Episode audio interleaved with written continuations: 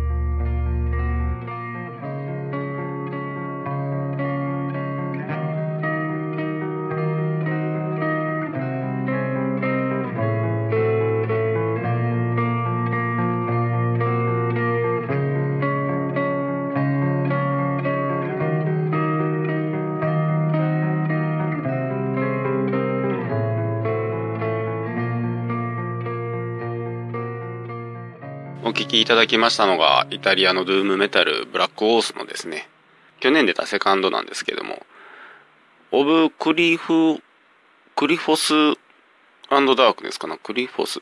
QLIPHOTH。クリフォスやと思います。ちょっとその辺ね、英語の勉強が必要ですね、私ほんまに。から、2曲目の For His Coming という曲やったんですけども、いやー、ドゥームメタルはなかなか日本では人気が出ないというか、なんで人気出ないのかなと。南ヨーロッパのあたりの、えー、とマルタとかいうですね、島国では、マルタドゥームメタルとかいうメタル専門のフェスやってたりするんですけども、向こうでは本当に人気あるんですよ。なんですけど、なぜか日本ではあまり、ぶっちゃけ言うて流行らない。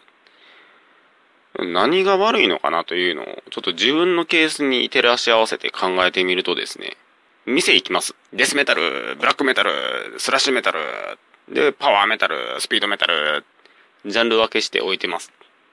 それはもう分かりやすい。そこに、ドゥームって書いてあったら、その言葉は何や？ドゥームとは一体どういう意味の言葉なのか？そもそもそのドゥームっていう言葉がわからない。だから買わない。これあると思うんですよ。実際自分が一番最初そうやったんで。それでちょっと聞いたんですね。ドゥームって何ですか？聞いたら、ああ、ちょっと重くてゆっくりした長い曲が多いけど、言ってしまったらサバスのサバスやで、教えてもらって。あ、それならいけるやん。ブラックサバスのブラックサバスのブラックサバスですよと言われたら、ああ、オッケー、それで一発で分かった。言うてカテドラルのファーストやったか分かったんですけども。いやーね、そう言われれば分かるんですよね。でも、じゃあみんながみんなサバスの影響を受けてるかやったらそりゃそんなわけないんで。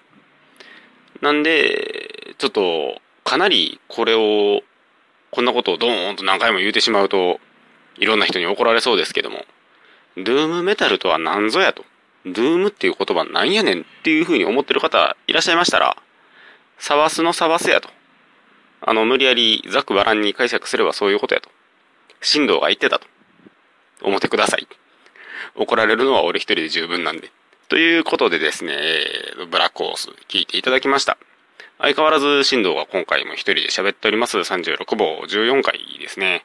会長もまだちょっと見つからないんで、今回も会長なしですけども。